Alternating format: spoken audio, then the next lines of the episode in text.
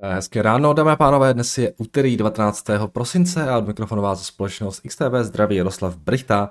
Tak uh, začátek týdne na trzích uh, docela v klidu. Uh, v Americe nám indexy rostly, Dow Jones teda nerostl, ale S&P 500 přidával půl procenta, Nasdaq nějakých 60% a v Evropě tam jsme indexy, tam ty indexy spíše klesaly lehce, taky o nějaký několik desetin procenta, takže nic mimořádného, jak bych jsem říkal včera, tak tenhle ten týden, jo, už před těma Vánocema, uh, všechno to ostatné máme za sebou, takže už asi až tak divoký nebude a včera to opravdu uh, tak bylo, takže čekal bych, že podobný průběh i vlastně bude do těch nadcházejících dnů. Jinak na bondech taky všechno tak nějak v pořádku, bez nějakých velkých změn. Uh, ty výnosy v Americe 94%, v Evropě nám to trošku stouplo ty výnosy, ale pořád samozřejmě zůstáváme na snížených úrovních. V Německu jsme byli už v podstatě na 2% u těch ty splatností. Takže tady to všechno taky klesá, i když včera to nepatrně rostlo.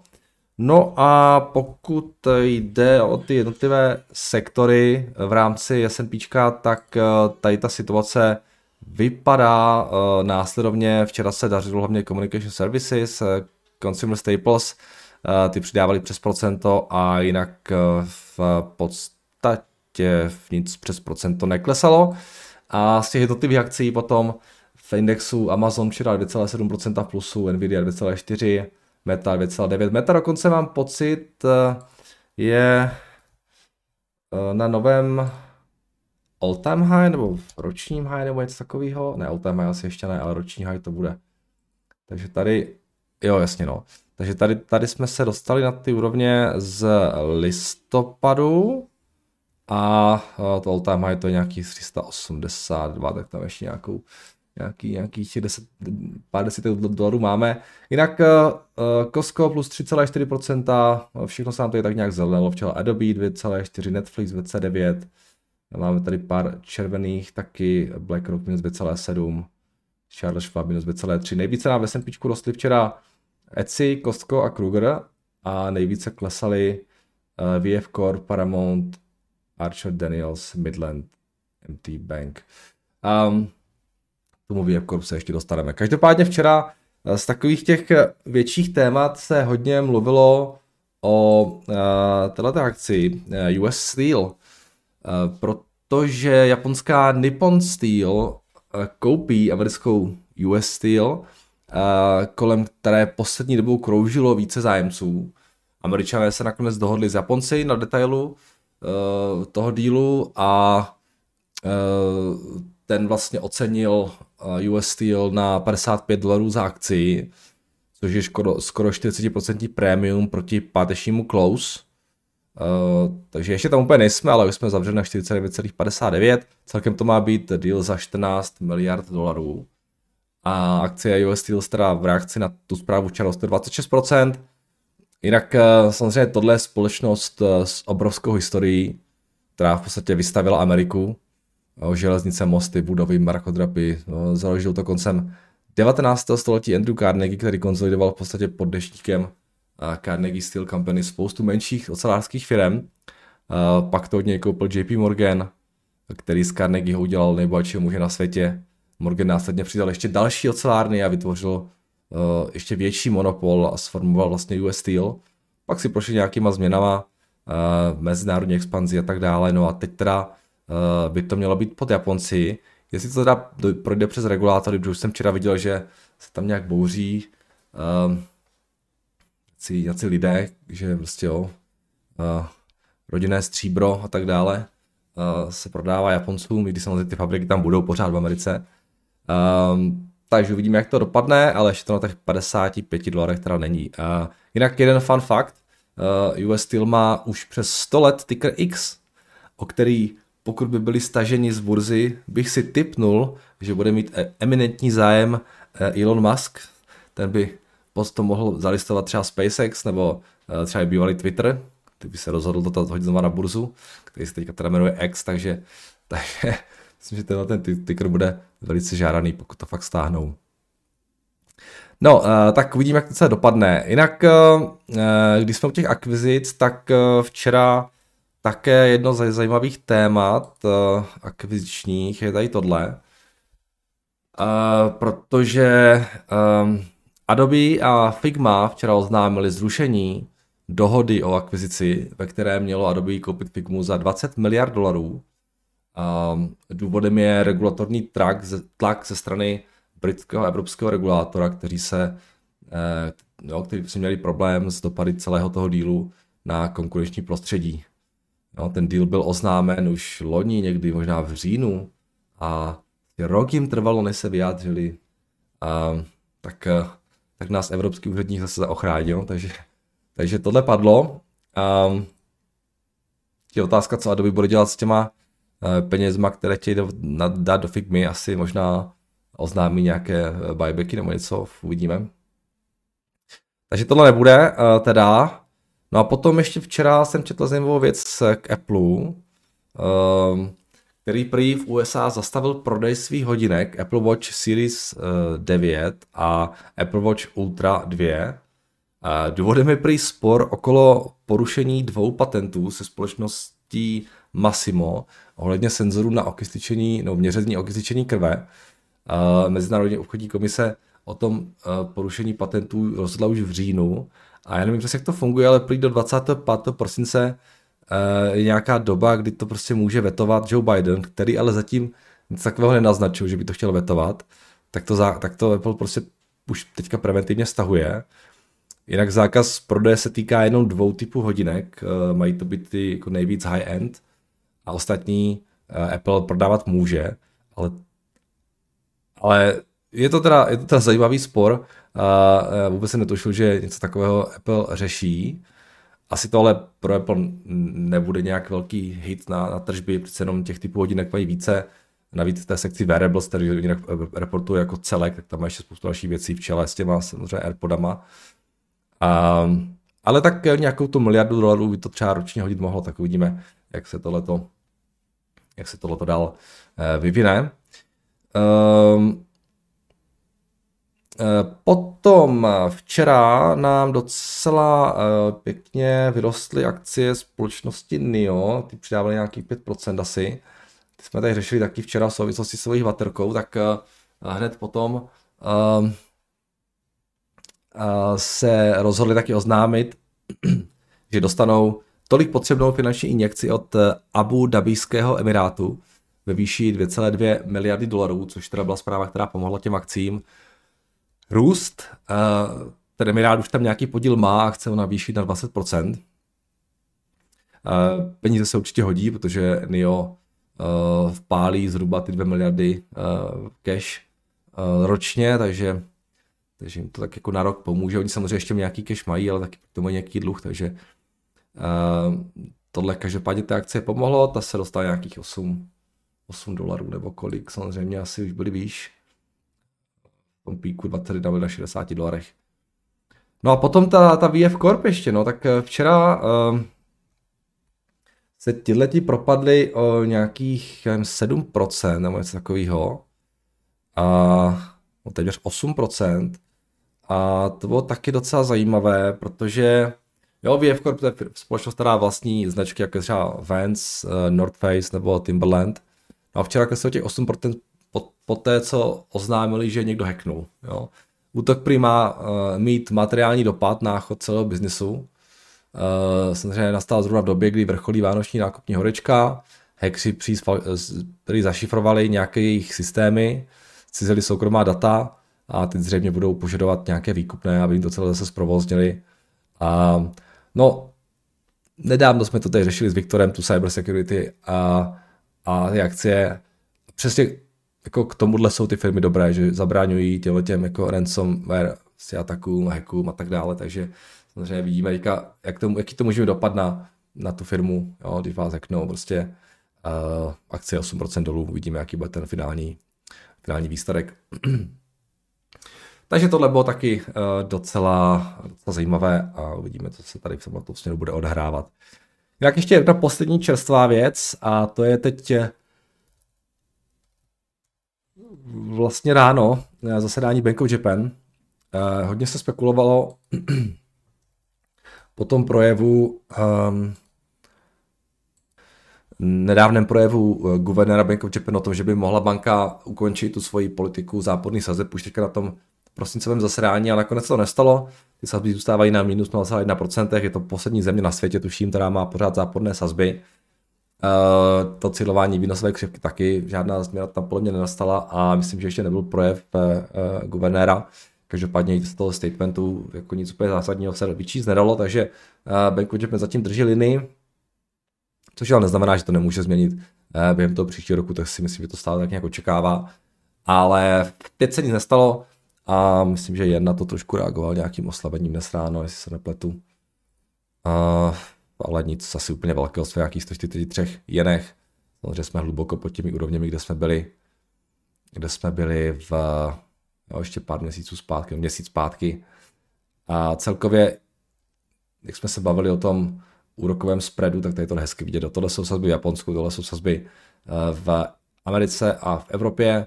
S tím, jak by ty sazby v té Americe v Evropě měly začít klesat, v Japonsku možná ne, ne, nepatrně růst, tak ten gap se samozřejmě bude zavírat a ta relativní atraktivita dolaru a eura vůči jenu bude klesat, což by tomu jenom teoreticky mohlo pomáhat v těch nadcházejících uh, měsících. Typnul bych si, že to může být docela, docela úspěšná měna během letošního roku, uh, teda příštího roku, ale uvidíme samozřejmě, těžko jako cokoliv predikovat. Takže Japonec uh, teď teda trošku slávné. No, uh, je to všechno k tomu včerejšku, víc toho nemám. Když se podíváme dnes na Futures, tak tady se nic moc neodehrává velkého, tak nějak jako šlapeme vodu. A na FX v podstatě taky včera relativně klídek, tady asi už jako nějaké velké změny čekat nemůžeme taky. No, jsou ty napříměrové páry, tady nám dolar trošku narostl, ale nic úplně zásadního na, na Australanu nebo Zanaděnu se držíme v nějakém bočním trendu, kačka nějaký 22,40 na koruně, nějaký 24,40. Tady je to všechno eh, docela v klidu. Ropa taky.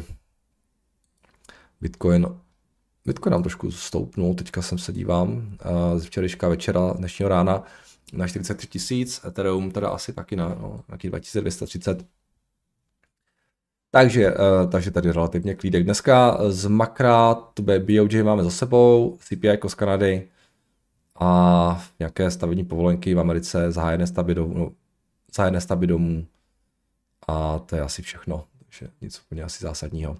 Dobrý, ale je to všechno a pojďme se podívat na vaše dotazy, které jste mi tady nechali včera. Tak, ahoj Jado, jak jsi byl spokojený s výsledky RIG? tržby i zisk pod očekávání, můžeš prosím okomentovat, děkuju. A Radku, díky, že jsi mi to připomněla, jsem zapomněl, že to mám v záložkách eh, na Twitteru, že oni měli ten, ten call tam zase, takže já jsem to neviděl, každopádně předpokládám, že v nějaký normální výsledky, nic asi úplně mimořádného, ale, ale neviděl jsem to, dnes na to podívám. Uh, úplně jsem to zapomněl. to není úplně akce, kterou musím sledovat hnedka potom, co ty výsledky jsou za náma, takže až budu mít čas, tak si k tomu sednu. Tak, eh, Mirek píše ještě k tomu Kinslu, jak jsem to přejmenoval. Já nevím, jak to čte, Mirku. Jste mi to napsat, jak se to čte. Uh, ještě hodím update, uh, nejlépe před, přes svátky na to sednu a všechno to se píšu. Super, tak se těším, díky moc. Tak, ahoj Jardo, v důsledku jednoho typu jinde na YouTube jsem se koukl na Varta, uh, zde k ním něco blíže. Core business se nemění, sice vedou v domácích bateriích, ale vyrábí i autobaterie. Eh, které se pořád budou vyrábět s každým autem, ať klasickým nebo EV. Uh, eh, fakt jo, to je zajímavé, jsem nevěděl. EVčka mají taky autobaterie? Bych čekal, že to nebudou potřebovat, když mají vlastně jenom baterie. OK, um, to možná bude nějaký asi jiný ten, jiné to napětí nebo něco. Nes, prostě ne, ne, nesmějte se mi, jo, pokud to všichni víte. Uh, tak tudíž konkurence třeba Tesly by nemusela být zas tak silná, Dále autobaterie se v klasickém autě se v klasickém autě musí po cirka pěti letech vyměnit. Když vezmu, že je v Evropě 280 milionů vozů, přes 50% drží insiders. Jo, OK, jo, to, to už nesouvisí teda. Přes 50% eh, akcie drží insiders, eh, ale problém asi vidím v číslech této firmy. Jestli se dívám dobře, tak eh, je tam samý minus, mají obrovský dluh a profitabilita je taky hrozně mizerná. Mrtveš na to na výhled, prosím, uh, teze uh, dobrého stabilního růstu mi zůstává, ale asi jsou lepší firmy s lepším potenciálem. Vypadá to, že firma, uh, že se firma vypořádává s vysokým úrokem na svém dluhu, uh, zvýšenou cenou komodit, zvyšování mest. Po dnešním videu však nevím, zda Vatra obstojí ve srovnání s BAC. možná, díky, možná lepší vyhlídky má Energizer Holding, který Vatru v roce 2018 akvíroval. OK, podíváme se na ně. Uh, samozřejmě takové zamýšlení, autobaterie, prostě hold, je úplně jedno, jestli máte od Vatru nebo od Vatry nebo od někoho jiného, to je vlastně produkt, který asi nekupujete podle značky, si myslím. Um, takže tady určitě, jo, komoditní produkt bude strašně záležet na ceně a na tom, za kolik jsou schopni to vyrábět. A to si myslím, že je prostě klíčová věc. Takže určitě, pokud toho chcete jít do této firmy, musíte být zmapovanou konkurenci. Jo. Um, velmi dobře. Jak jsou na tom cenově, um, jo. A, určitě taky vědět prostě, kolik procent toho je z té autobaterii a kolik je z nějakých ostatních baterek, takže to já úplně nevím, ale pojďme se podívat teda.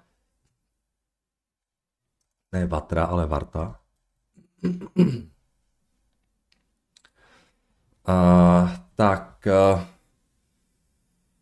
takhle vypadají jejich čísla. Teďka asi ten nějaký výhled s těma nižšími sazbami, aby jim trošku mohl pomáhat, uh, pokud o ten dluh. Uh, dluh tam samozřejmě mají docela uh, velký. Jo, je skoro tak velký jako market cap, no skoro 600 milionů dluh, 900 milionů market cap, 1,4 IBčko. Um, firma stagnuje, nevydělává, respektive vydělávala, teď už moc nevydělává. No, tohle nevypadá, že by bylo lepší než Bac.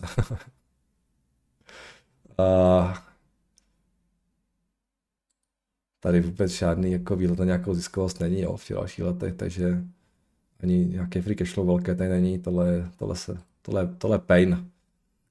Uh, market cap 4,7 miliardy, měli 2020, teď mají 800 milionů nebo 900 milionů. Tady, tady se něco velmi pokazilo.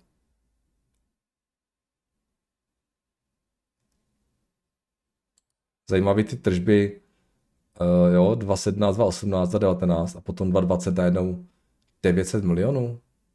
Co to za tím, za, za tím brutálním pustem tady? Jaká akvizice nebo něco, nebo? Potom jsem strašně nafoukla, nafoukl ten dluh. Jo, tohle musíte vědět, co se tady dělo. No, tady se něco dělo jestli to bylo něco s tím covidem, nebo proč tak, na, tak dramatický nárůst a najednou prostě marže pryč úplně, jo. To nevím, co se tady odehrávalo.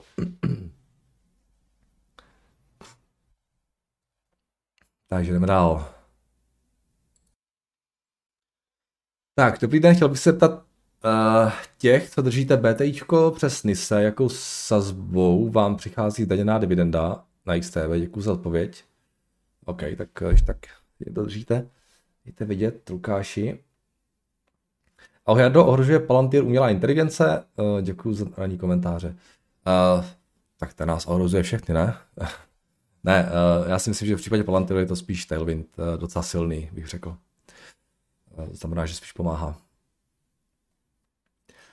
Tak, zdravím, asi základní otázka, ale zkusím. A koupím americké akcie za eura, například Tetra, nebudeme dostávat dividendy? A je při těch nejznámějších jako Coca-Cola, British American Tobacco a nevím, při alternativnom tickery v eurách žádný dividendový výnos, jak to funguje. Oh, já vůbec nevím, o čem píšete. a koupím americké akcie za eura, například z Xetra, nebudeme dostávat dividendy. Uh, dostáváte dividendy podle mě, i když máte ty akcie v Německu, to je jedno, pokud ta firma vyplácí dividendy, tak, tak byste měli dostat taky. Jo? Um, ukažte, Coca-Cola, to se prodává na třeba. A tady máme nějaké Coca-Cola, Xetra, dividenda. Tady máte dividendy, všechno máte. Špatně se díváte asi. A... Jo. Okay. Tak. Uh... Problém u Batsu je ten, že trh sice se plete, ale může se plést klidně navždy. akcie může být levná navždy, i když to nedává smysl. A prosím vás, to není problém, to je dobrá věc. Jo? Já bych chtěl, aby všechny moje akcie byly levné navždy, protože pak bych si mohl koupit víc a hlavně by firma samozřejmě mohla dělat buybacky. Jo? A ať klidně dělá buybacky až do té doby, dokud má jenom třeba jednu akci a ta akcie bude moje, to znamená, já budu držet celou firmu a celou firma bude mi patřit. Takže to, je, to je pozitivní. Jo, levná akcie, dobrá akcie, drahá akcie, špatná akcie. Um. Tak. Ahoj všem, jen pro info, uh, pro ty, jako jsem já, uh, co nestihli uh, zaregistrovat Google, už integruje AI například do Sheets, velmi přesně odhadne nejen buňky, které budou ve výpočtu použity, ale i co za operaci budete chtít. Je to fakt mazec. OK, zajímavý, jsem nevěděl. Uh, taky to uh, omrknu. Um, tak ahoj Jado a komunito, všichni tu řeší ETF a na bondy a TLT ETF, ale pokud to chápu správně, tak pokud ETF nebo ETF prodám, tak musím zaplatit daň z rozdílu mezi nákupem a prodejem, kdežto když koupím dlu, přímo dluhopis, uh, třeba tři měsíce do splatnosti, uh, tak to není nemusím, ne? Nebo se to daní? No to se taky daní samozřejmě, jo? Um, jo, to je prostě kapitálový výnos. Takže jakýkoliv zisk, jo, na ten krátký musíte danit. Tak, dobrý den. Uh, kdybyste potřebovali do léta uložit například 5000 euro, kam by to bylo? Mě napadlo ETF na 20 ročné dluhopisy, a to dobře chápem, tak úroky jsou dnes okolo 24%, tak 4%, a by Fed najar znížil úrokovou měru, já by som už nemal 4%, ale možná 3 nebo 2, ale za to by vzrostla cena, což by bylo fajn, protože by to mohlo urobit i 20% do plusu, takže v podstatě 4 nebo víc procent. Tak pokud chcete tradit, tak eh, na tradění máte spoustu instrumentů, jo. Můžete tradit akcie, můžete tradit forex, můžete tradit klidně sazby tady v tom etf ale jestli ty peníze chcete uložit bezpečně, tak eh, tuhle tu strategii bych asi úplně jako nedoporučoval. Jo. Takže samozřejmě záleží na tom, co, co, co to očekáváte, jako, jak, jako máte uh, jako averzi k riziku. Já jsem, když jsem začínal, tak jsem počítal, že chcete něco bezpečného, tak jsem vám chtěl doporučit spořák, ale tady vidím, že tradite, takže tradit můžete cokoliv. Jo. Ale pokud chcete peníze nějak bezpečně uložit na pár měsíců, tak uh, v podstatě jedinou takovou dobrou věcí je ten nějaký spořák nebo opravdu nějaký hodně krátký dluhopis. Tak, uh, Eh, zdravím, Jardo. Záludná otázka. Je lepší BAT eh, nebo Pfizer? Než v Je lepší BAT než Pfizer nebo Pfizer lepší než BAT? Uh, tak vzhledem k tomu, že jsem tady z toho udělal nový benchmark, tak samozřejmě bych já osobně typoval nebo volil spíše BAT, prostě žádné doporučení, jo. Uh, ten Pfizer, s tím jsem se asi unáhlil, a jsem neznal ty okolnosti s tou akvizicí a ten management se mi taky, jo, to jak se hospodaří s tím kapitálem se mi taky úplně nelíbí. A, ale oni to asi nebudou obě dvě špatné akcie. Jo, já prostě nemám ani jednu, jo, jenom aby tady nevznikla nějaká mílka. A ten benchmark jsem to tak jako, jsme, jsme si tady z toho udělali tak jako trošku napůl z legrace, napůl vážně, uh, protože je taková jako akce, kterou všichni chápeme, jo, která se nezdá být úplně drahá, takže um, já osobně bych mezi těma dvěma asi volil uh, BAC, ale nemám žádnou. Tak to je všechno z YouTube, a pojďme ještě na mi to dotazy, kde se nám ozval Jiřina, uh, ten Jiřina, uh, k tomu Velo 3D uh, zareagoval na tu výzvu tady, takže děkujeme, Jirko. Uh, takže ahoj Jardo, komunito, na žádost Petra zasílám aktualizaci ohledně Velo 3D. V pátek došlo k odvolání CEO Bennyho Bullera, na což akce reagovala pádem o cirka 15% zpět eh, na půl, procent, eh, na půl dolaru, na 50 centů, což jsem oplakal, jelikož jsem pozici navyšoval na ceně 70 centů. Nicméně po delším zamýšlení mi došlo, že na ničem z publikované úvahy se vůbec nic nezměnilo. Stále platí, že dle mého odhadu ta firma nemá moc kam padat. Vzhledem k tomu, že SpaceX je jejich největším zákazníkem, tak si dokážu představit, eh, že by je raději koupili s celým know-how, než eh, takového dodavatele technologie nechat krachnout. Pokud má SpaceX 30 strojů, tak nákupní cena byla na celých 25 milionů dolarů, což je něco přes čtvrtinu aktuální tržní hodnoty Velo. Při krachu Velo by přišli o jakýkoliv servis, který je k těm strojům nutný. Potenciálních kupců si dokážu představit hromadu, Lockheed, RTX, RTX. Zdůraznuju, že odkup jinou firmou je v mé úvaze ten černý scénář. Graf v příloze má demonstrovat nárůsty počtu strojů jednotlivých zákazníků. Dle data eh, pořízení prvního stroje eh, Benny tvrdí, že nový zákazník se první rok se strojem eh, zaučuje, poté cirka po jednom až dvou letech přichází nákup dalších strojů počtu odpovídajícím velikosti firmy. Ještě jsem v minulém týdnu jsem se v minulém týdnu zaobíral firmou Nikon na konkurenčním Eh, konferenčním hovoru hrdě prohlásili, že v roce 2030 chtějí být největším hráčem na trhu additive manufacturing, což nastartovali dvěmi akvizicemi Morph 3D a SLM. Eh, zatím mohu pouze říct, že teoreticky to dává smysl.